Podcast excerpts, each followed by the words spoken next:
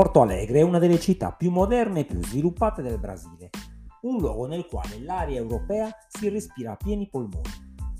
È il centro strategico e cuore pulsante dello stato di Rio Grande do Sul, ultima porzione di Brasile prima di raggiungere l'Uruguay e il Rio della Plata. Come tanti altri territori di frontiera, è stato rimbalzato da una dominazione all'altra, lottando invano per l'indipendenza per poi vedere assimilati i propri confini a quelli brasiliani. Un territorio abitato dai gauchos delle Pampas e dai discendenti dei tanti immigrati italiani e tedeschi giunti in Sud America tra l'Ottocento e il Novecento.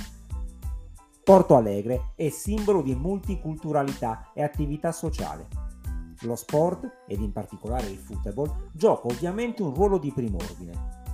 Parlare di calcio tra le sue vie significa sostanzialmente spaccarsi a metà. Io sono Alessandro Sanna e questo è Che viva il football, podcast scritto da me e dedicato interamente al calcio sudamericano e alle sue mille storie, che vi racconterò insieme al contributo finale dell'amico Tommaso Matelli. Storie come quella di un'altra città divisa in due da una rivalità calcistica ormai più che centenaria che supera i confini cittadini per avvolgere l'intero stato di Rio Grande do Sul.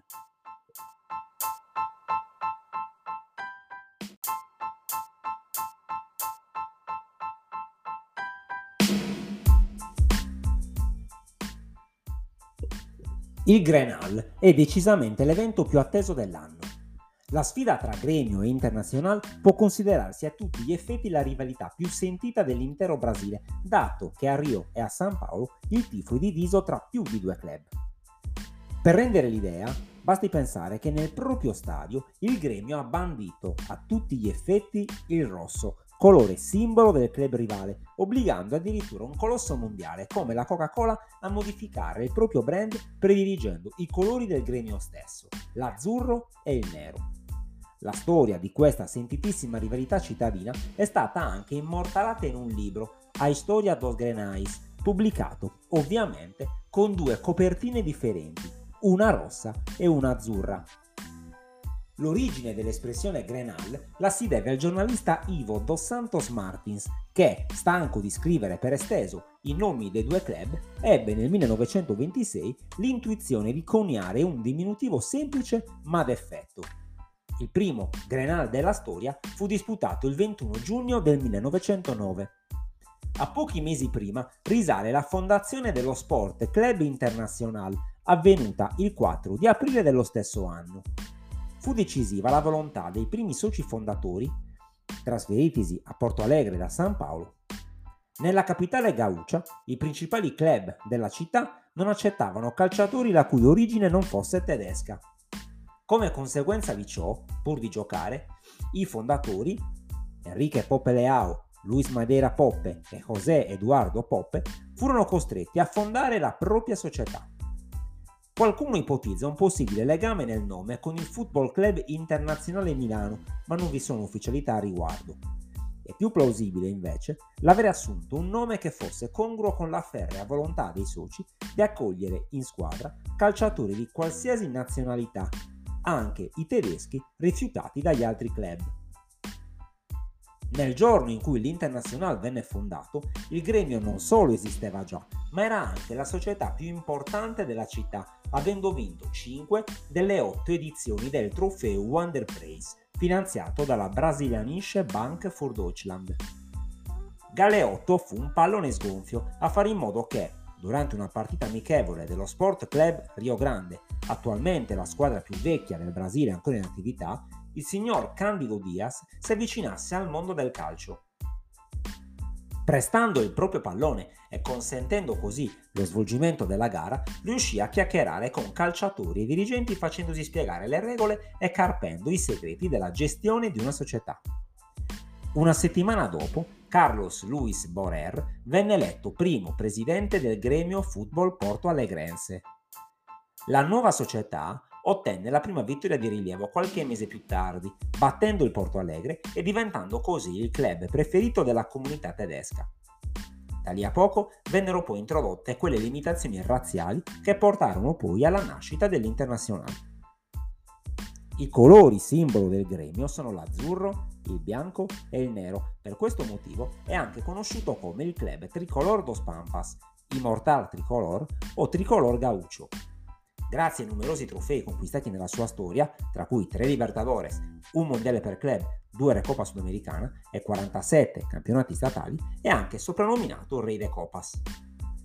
Il rosso e il bianco simboleggiano invece l'Inter e dai quali deriva l'appellativo di Colorados, utilizzato sia per identificare il club sia per indicare la sua torsida.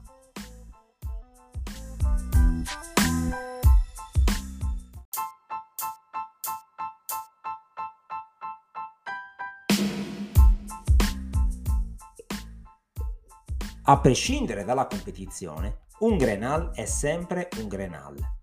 Nelle 296 sfide antecedenti a quella del 12 febbraio 1989, non era però mai capitato che tra i due club ci fosse in palio l'accesso alla finale del campionato brasiliano. Entrambe si qualificarono agevolmente alla seconda fase, classificandosi al secondo posto nei rispettivi raggruppamenti del primo turno, dietro a Vasco e a Fluminense. Dopo aver eliminato Flamengo e Cruzeiro, la strada di Tricolor e Colorados si incrociò in semifinale. Il pareggio della gara di andata, davanti a oltre 70.000 spettatori, non fece altro che enfatizzare la spasmodica attesa per la partita di ritorno. Per il valore della sfida e per il peso specifico della posta in gioco, era chiaro che il Grenal numero 297 sarebbe stato il più importante della storia, tanto da essere soprannominato il Grenal del secolo. A livello statale, la seconda metà degli anni Ottanta poteva tranquillamente considerarsi di monopolio tricolore. Il Gremio vinse infatti quattro titoli consecutivi dal 1985 al 1988 e nel farlo aveva inanellato una striscia positiva contro i rivali che durava ormai da 12 partite. 90 minuti per scrivere una pagina che nella storia del calcio brasiliano ancora non era stata scritta un foglio bianco che ha assolutamente bisogno di essere riempito di parole da raccontare. Ne hanno in mano necessità le 78.000 persone che occupano gli spalti dello stadio Beira Rio, Fortino dell'Internazionale. 90 minuti per decretare chi, tra i padroni di casa e gli storici rivali, contenderà al Bahia il titolo nazionale.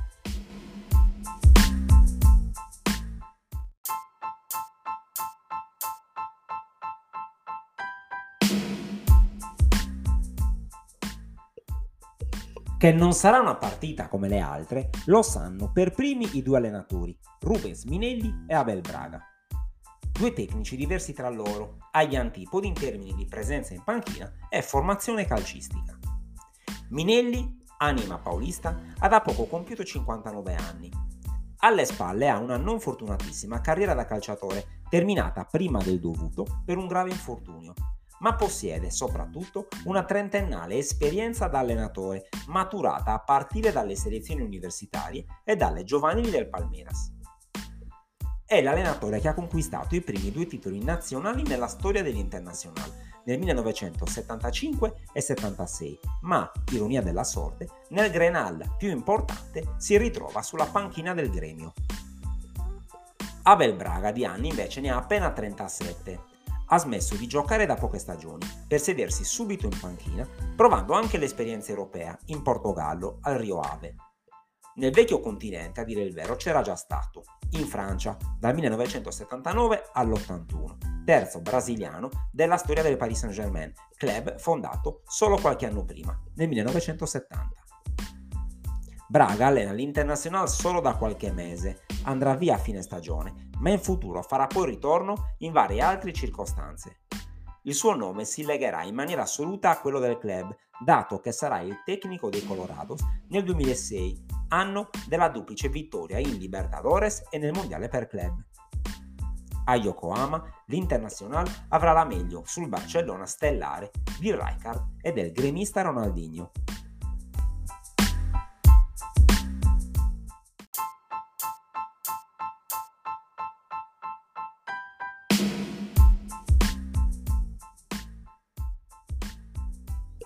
Tatticamente i due schieramenti sono simili, fatta eccezione per un centrocampo più folto e muscolare messo in campo dal gremio.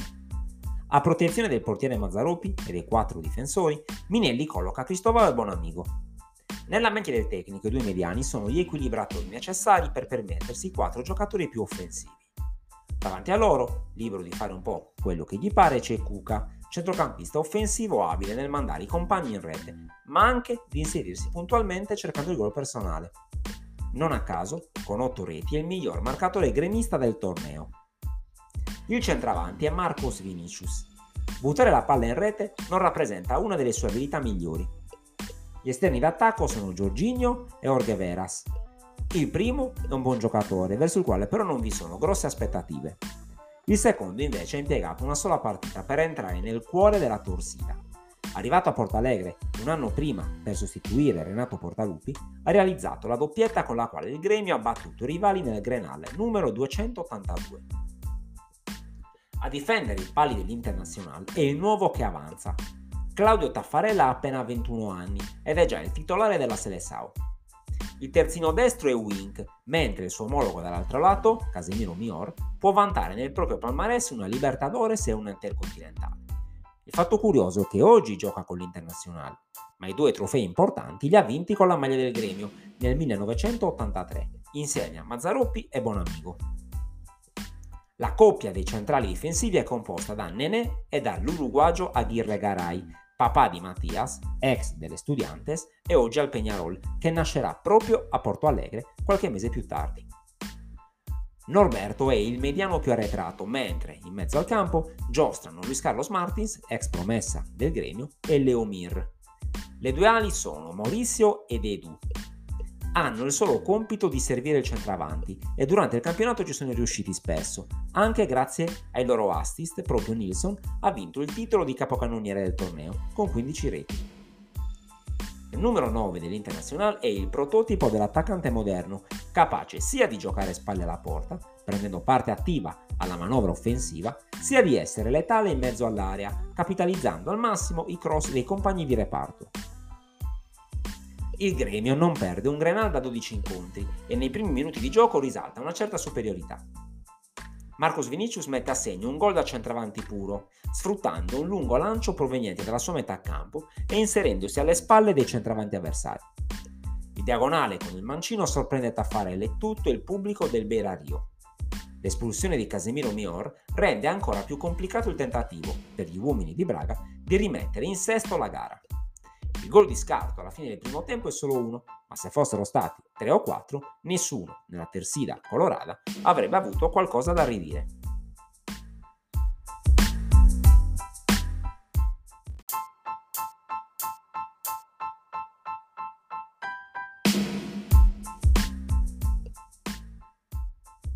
Se c'è una cosa che i brasiliani adorano fare è festeggiare.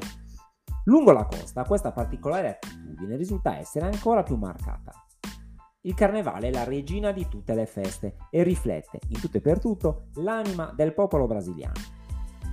Non farsi coinvolgere nel susseguirsi di balli e sfilate è praticamente impossibile. Coincidenza vuole che domenica 12 febbraio 89, giorno in cui va in scena la sfida del secolo, corrisponda alla prima domenica di Quaresima. Va da sé che nei quattro giorni precedenti le strade della città siano invase dal carnevale. Sono proprio gli ultimi quattro giorni di festeggiamento. Abel Braga è nato a Rio e nessuno più di lui, nello spogliatoio dell'Internazionale, sa quanto il ritmo carnevalesco scorre nelle vene di ogni brasiliano.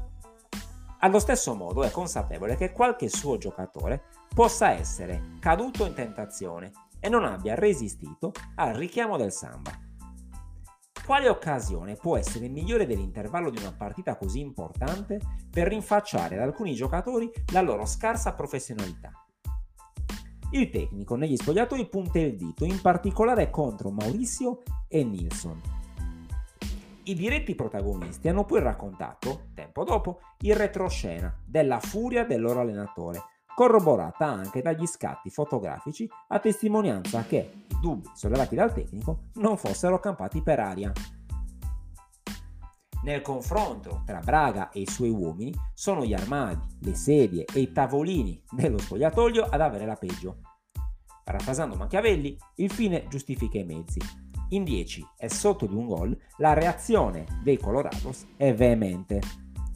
Sono proprio Maurizio e Nilsson che, colpiti forse dalle parole dure del proprio allenatore, travolgono letteralmente il gremio.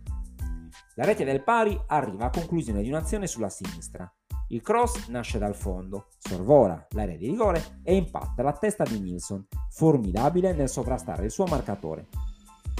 È il sedicesimo della ripresa. Passano 10 minuti ed è Maurizio che, approfittando di un'incomprensione tra Ayrton e Cristovao, entra in possesso del pallone, a pochi metri dal vertice destro dell'area di rigore avversaria. Negli attimi in cui il compagno di squadra sta avanzando, Milson con un solo movimento si libera dei due centrali tricolor, come se avesse già saputo dove sarebbe finito il pallone. Lo sa anche il pubblico, presente nella curva dietro la porta difesa da Mazzarupi. In modo del tutto inaspettato, il tandem dei festaioli spezza la striscia positiva del gremio e spedisce l'Internazionale in finale contro il Bahia.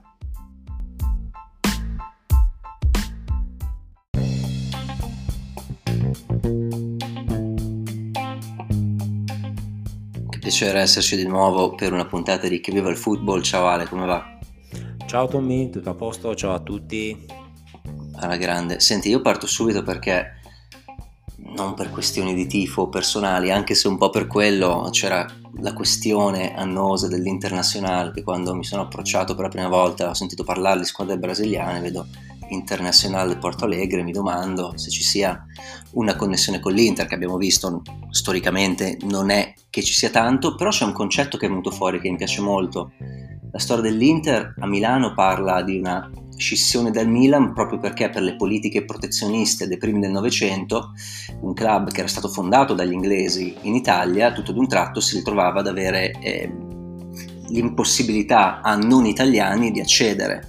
C'erano dei, dei, dirigenti che erano in disaccordo con questa, con questa, posizione per motivi calcistici, filosofici, etici, anche perché c'era una serie di giocatori nel frattempo che si erano spostati, orbitavano su Milano, che si sarebbero trovati senza una fonte di reddito, senza, senza motivo per essere lì, e quindi fondarono l'Inter. E c'è questa storia in Brasile dove vediamo un gioco dedicato soltanto, chiuso soltanto a, alle persone tedesche di origine tedesca che avevano colonizzato la zona, c'è una scissione e si apre anche ai cosiddetti internazionali. Sì, è molto simile la, la, diciamo, la genesi delle due, delle due, squadre.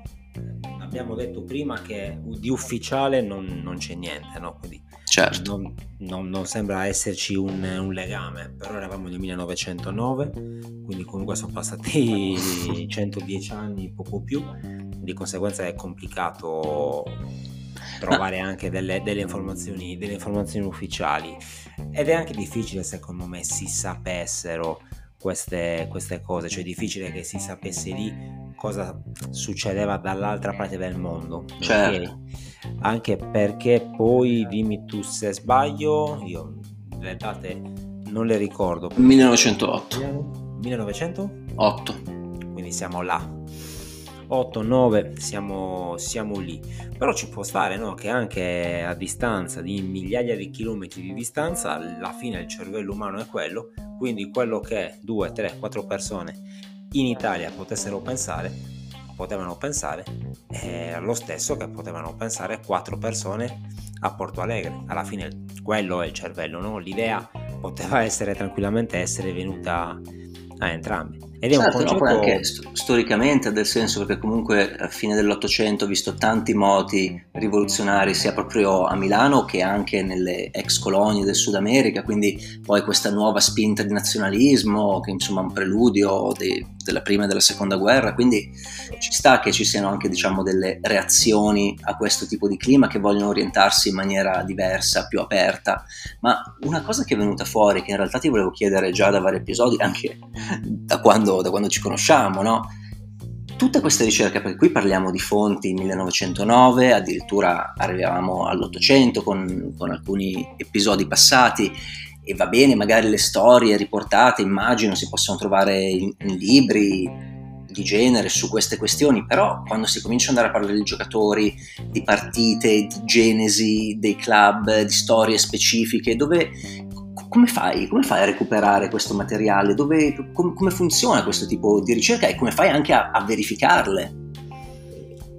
È un processo lungo, siamo arrivati all'ottava rivalità, o meglio alla settima di otto rivalità, no? quindi questa prima diciamo serie di, di che vive il football sta, sta, praticamente finendo. Sono otto rivalità che io ho tratto nel, nel libro, libro che ho impiegato un anno e mezzo a, a scriverlo, quasi due anni.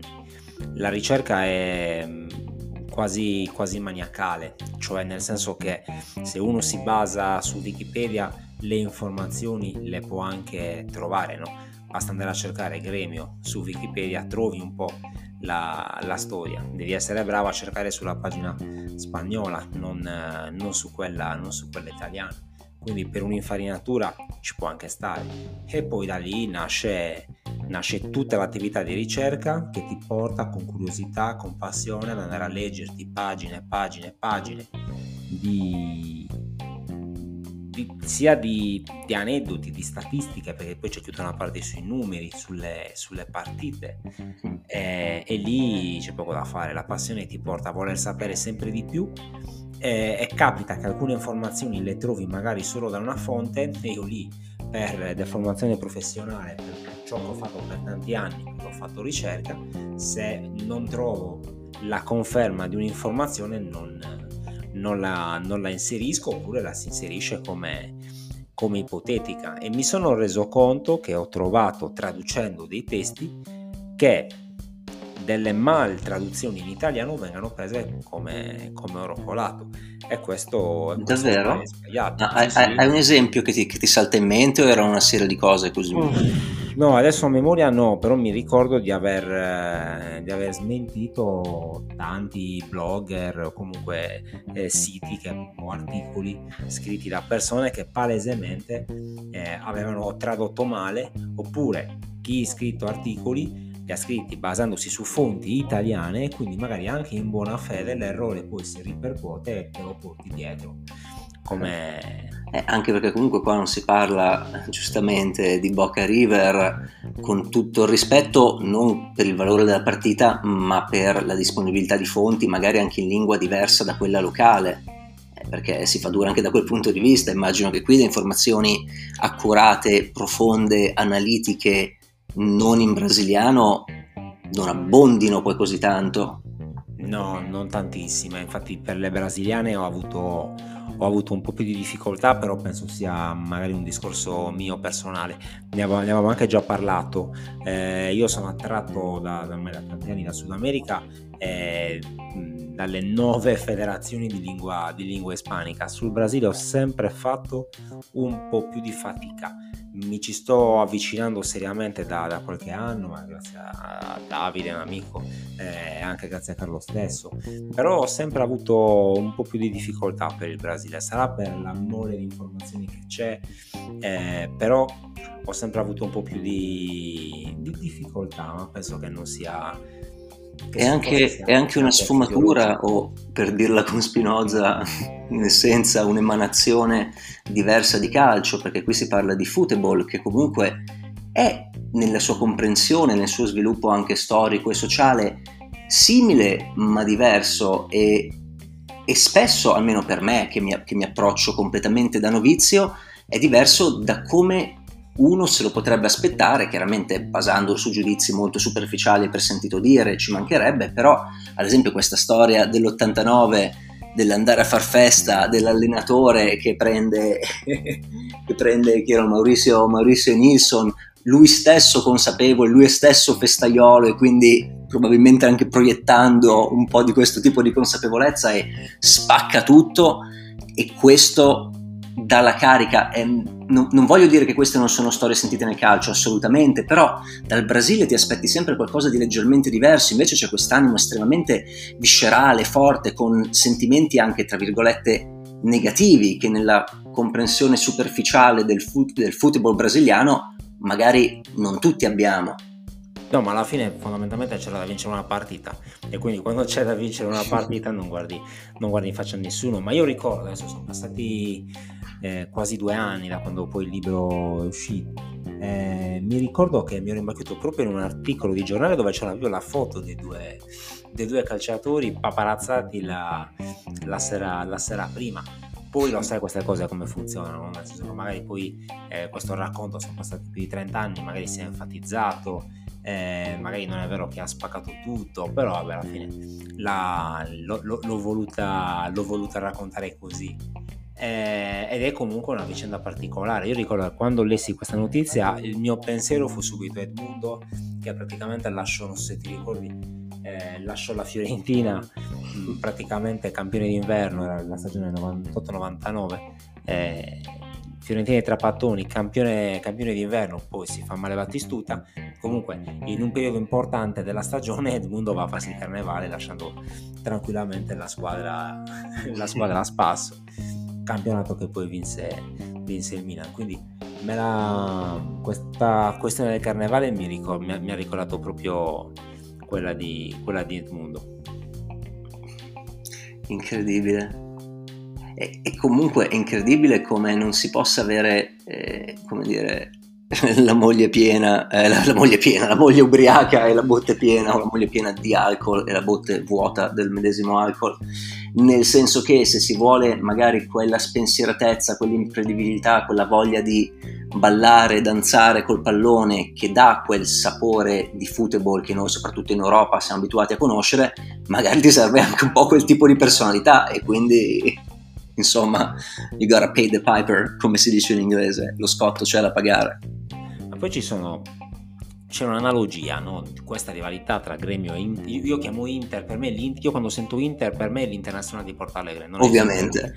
Quindi c'è, una, c'è una, un'analogia rispetto al, alla rivalità che abbiamo visto un paio di settimane fa tra Flamengo e Fluminense. No? Mm-hmm. All'epoca diciamo basta dire Fla-Flu, quella stessa identica cosa, basta dire Grenal per, per far capire di che rivalità si, si tratti ed è una rivalità alla fine che forse si conosce meno no? Dalle, alle nostre eh, latitudini. Beh, effettivamente... io non la conoscevo, ti posso dire tranquillamente. Infatti volevo chiederti un po' più, chiaramente ne hai parlato già del contesto, ma magari anche del percorso di queste strade, di queste squadre negli ultimi vent'anni, negli ultimi trent'anni, di che realtà sono diventate, di come si è sviluppata anche questa rivalità nel contesto del calcio importante, di cui comunque sono entrambe parte.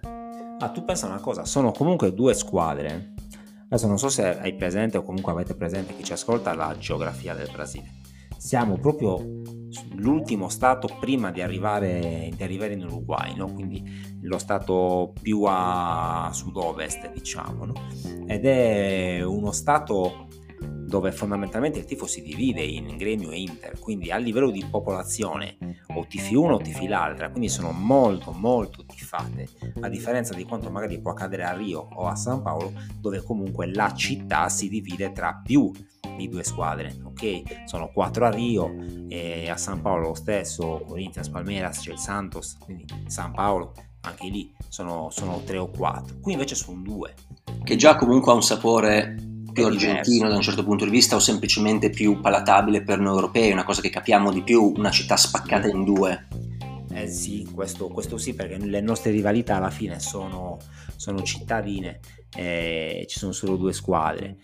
Qui il discorso, quindi c'è, c'è questa analogia, ehm, non mi ricordo più che cazzo volevo dire, però ti dico che che a differenza delle altre dove è spaccato, qua sono solo due, quindi probabilmente è molto più sentito anche in termini di, di pressione e di tifo, e sì, quindi nelle varie competizioni che hanno avuto c'è questo anche più.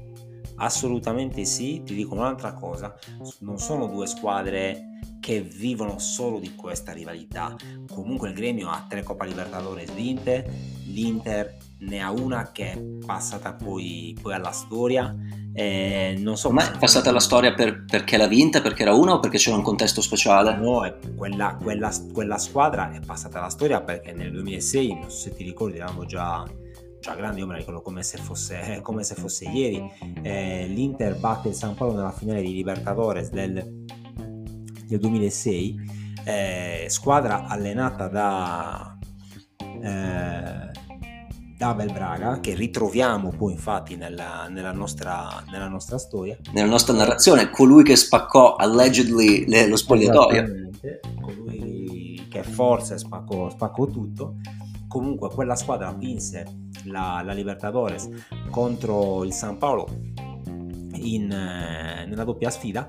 Eh, tra l'altro quella squadra aveva in attacco Fernandao che era un attaccante, dico era perché non c'è più, è venuto a mancare forse undici anni fa, giovane in eh, incidente di elicottero se non, se non ricordo male. E Rafael Sobis fece, eh, fece un paio di gol nella, nella, nella finale di andata se non, se non ricordo male e poi quella squadra lì andò a giocarsi l'Intercontinentale qualche mese più tardi in Giappone contro il Barcellona di Rijkaard e, Ronaldinho ed era l'Inter di Pato che poi arrivò, arrivò al Milan dopo battendo il, il Barcellona di, di Rijkaard per, per 1-0 quindi quell'Inter è passata, è passata la storia per questo.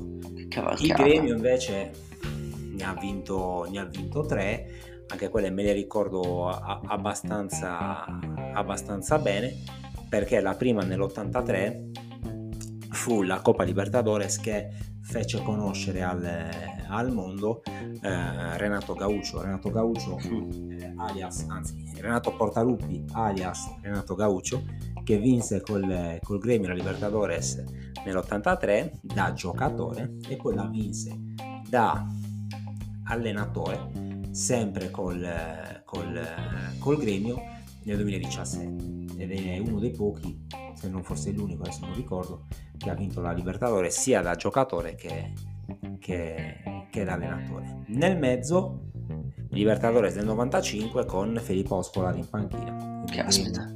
Vinse, vinse anche quella, quindi comunque una squadra, una squadra importante.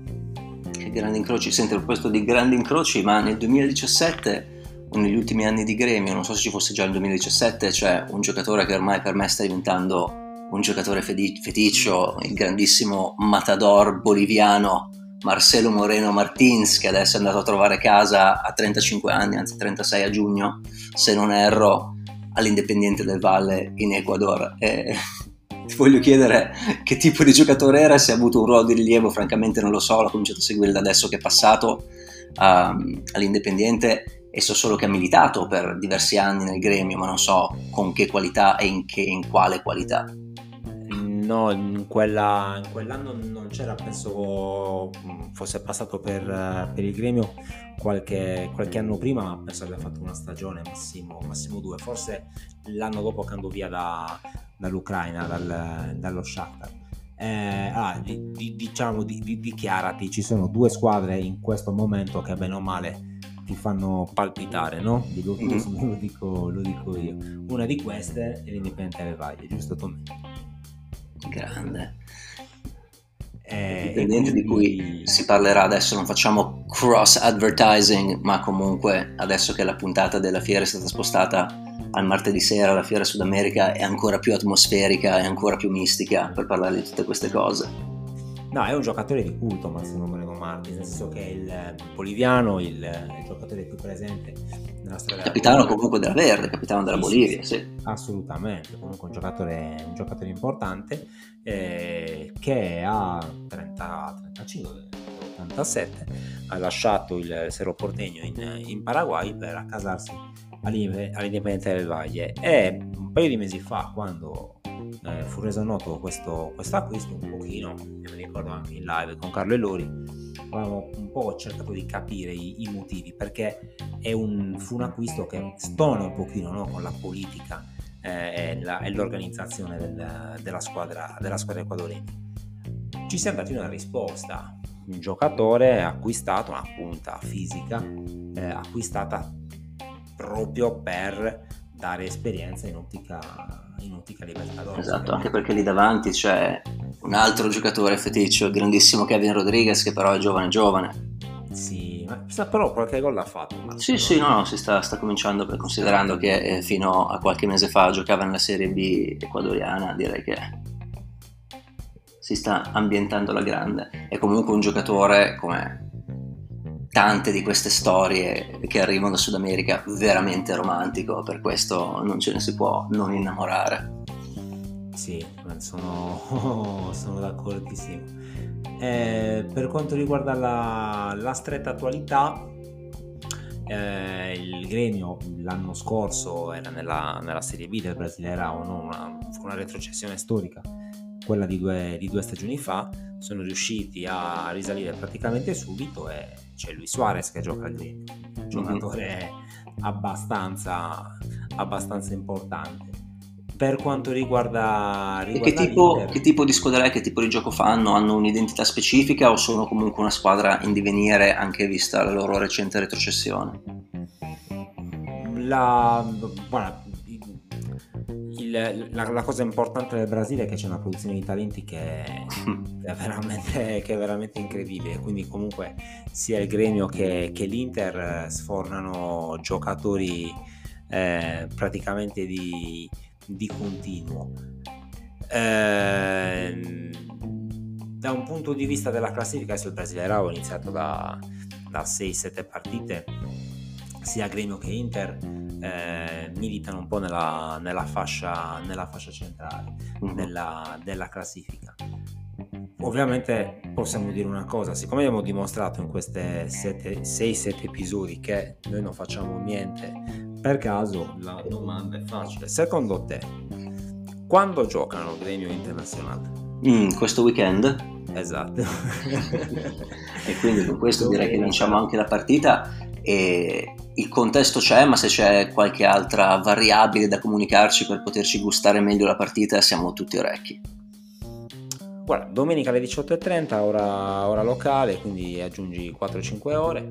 Eh, Mola TV ha i diritti del Brasile Rao, quindi facciamo un po, di, un po' di marchetta, non c'entra nulla, però almeno diffondiamo un po' di, un po di cultura e si, può, e si, può, guardare lì. Da un punto di vista tecnico, non, secondo me non sarà una, una, grandissima, una grandissima partita, cioè nel senso si può sicuramente guardare, guardare qualcosa di, di, meglio, però è sempre un, un classico, è sempre una, una rivalità importante, quindi va, va, va seguita senza, senza ombra di dubbio. E c'è sempre il pistolero. Quindi. E c'è sempre Suarez, ovvia, ovviamente. Per quanto riguarda invece sempre Inter e Gremio nelle, nelle coppe, il, l'Internazionale sta disputando la, la Libertadores nel girone del Nazionale di Montevideo. Eh, non ricordo adesso così a memoria la posizione di, di classifica, sono sicuro però che Inter e Nazionale hanno pareggiato nell'ultima giornata per 2-2 perché ho visto la partita. E, e quindi comunque un girone dove c'è anche Indipendente del Medellin e, e Venezuelani del Metropolitanos e non pe- penso che comunque non abbia grosse difficoltà l'Inter a passare se la giocherà proprio con, con, con i colombiani. Quindi finora ovviamente nelle competizioni principali possiamo dire due stagioni cautamente al trotto. Non ti ho capito Tommy, scusa. No, dicevo che adesso possiamo parlare di queste due squadre come cautamente al trotto, nel senso sono tranquille dove devono essere, non stanno strafacendo, però sono entrambe abbastanza ben posizionate, nella media diciamo. Sì, ma l'Inter è lì da, da tempo comunque una una squadra ormai, ormai, consolidata. Il Gremio lo è stato, ha avuto delle difficoltà, adesso è, è rientrata e ovviamente eh, avendo disputato l'anno scorso una stagione del, della Serie B del, del Brasileira ovviamente non disputa, non disputa le, coppe, le, coppe, internazionali, quindi né Libertadores né, certo. né Sudamericana. Suarez è stato un po' il premio slash motivazione per cercare di lasciare un segno già al, al primo anno di ritorno Penso di sì, quando comunque compri un giocatore di questo tipo le aspettative ci sono. Ora non aspettiamoci che stia facendo sfracelli, però comunque il suo, il suo lo fa ed è comunque un giocatore importante anche proprio per, per, il, campionato, per il campionato brasiliano. Non è lo Suarez che conoscevamo, però secondo me si è mantenuto nella linea di quello che poi ha fatto l'anno scorso al, prima del mondiale al, al nazionale. Ottimo, e direi che con questo abbiamo esaurito una bella quantità di topics. Eh, non so se hai qualche ultima considerazione da lasciare. Per quanto mi riguarda, ti ringrazio come sempre e saluto tutti i nostri ascoltatori. No, dai, diciamo un paio di cose anche perché stiamo arrivando proprio alla fine di, queste, di, di, di questa prima stagione, chiamiamola così, di, di Football. Eh, stavo pensando di eh, inserire dal primo episodio in descrizione tutti i link eh, dove poter vedere le, le, partite, perché ricordiamo che le partite che stiamo raccontando eh, sono disponibili in rete. Quindi... Uh, questo, questo, è molto bello, sì, questo assolutamente. Vedere se mi sono inventato tutto o se... no, no, molto molto bello questo, avere queste risorse che poi sono letteralmente le partite, cosa c'è di meglio? Sì, sì, sì, quindi si possono, si possono guardare. Per il resto cosa possiamo dire? Eh, c'è la pagina Instagram che comunque sta, sta andando bene, dove mettiamo eh, sia post dell'attualità, no? eh sì, ho visto che ci sono un sacco di curiosità, ma anche insight, analisi, considerazioni, storie, insomma, veramente sì, tutto. Anche, anche lì c'è, c'è tanta ricerca, perché guardo, non lo so, c'è una partita con un po' di marcatori, il marcatore però non basta, quindi vai a cercare un po' poi, tante le conosco già, ok? Però altre bisogna andare a cercarle ed è anche bello poi trovare le, le novità. Tipo, ti faccio un, vi, vi, faccio un esempio. L'ultimo post che ho pubblicato domenica eh, su Pepe Malfitani, ex presidente del, del Veles, lo storia del Veles si chiama José Malfitani non, non sapevo che era un dirigente sportivo talmente amato che il giorno che quando poi venne, venne a mancare un paio di stagioni dopo la, la federazione eh, dichiarò il giorno della sua morte, penso fosse il 14 maggio, vado a memoria, giorno del dirigente sportivo. Quindi c'è proprio una giornata in Argentina dove si festeggiano tutti i dirigenti sportivi in omaggio proprio a José Amalfitani. L'ho scoperto per puro caso e ci ho fatto il post. E c'è la soddisfazione lì di parlare, di far conoscere qualcosa che io stesso ho scoperto 5, 5 minuti prima. Andremo avanti col, col podcast, abbiamo già detto che la seconda stagione parleremo di biografie, abbiamo scelto una serie di profili e, e, parleremo, e parleremo di quelli. Per il resto per il resto, spoiler alert, visto i toni della conversazione, qualche giocatore veramente romantico, potete aspettarvelo. Sì, un paio piacciono anche a te. Eh. per il resto, spammate, fateci conoscere, campanellina, seguite e, e andiamo avanti con la solita passione che ci, che ci contraddistingue. E niente, va bene, va bene così. Andiamo a guardarci la partita alle 18.30 più 4-5 ore. Sì, il poi... Grenal di quest'anno è un Grenal o è un Algre? Lo scopriremo no, sempre, in casa. È sempre Grenal, è, è sempre Grenal. È sempre Grenal comunque. Ehm, non ricordo chi gioca in casa, ma guarda, te lo dico tra due secondi, il gremio. Quindi è il Grenal a tutti gli effetti. Quindi è proprio un Grenal, perfetto, calza a pennello. Tommy, grazie di tutto, ci sentiamo settimana prossima. Facciamo uno spoiler e diciamo un po' dove andiamo? Vai, dai, dai, dai col primo, il primo. Dai, si torna in Argentina, si torna in Argentina, classico di, di La Plata. Stavolta non abbiamo fatto le cose, però non ci si può continuare sempre, nel senso che l'hanno già giocato un paio di mesetto o un mesetto fa, quindi Estudiantes Gimnasia e Esgrima La Plata.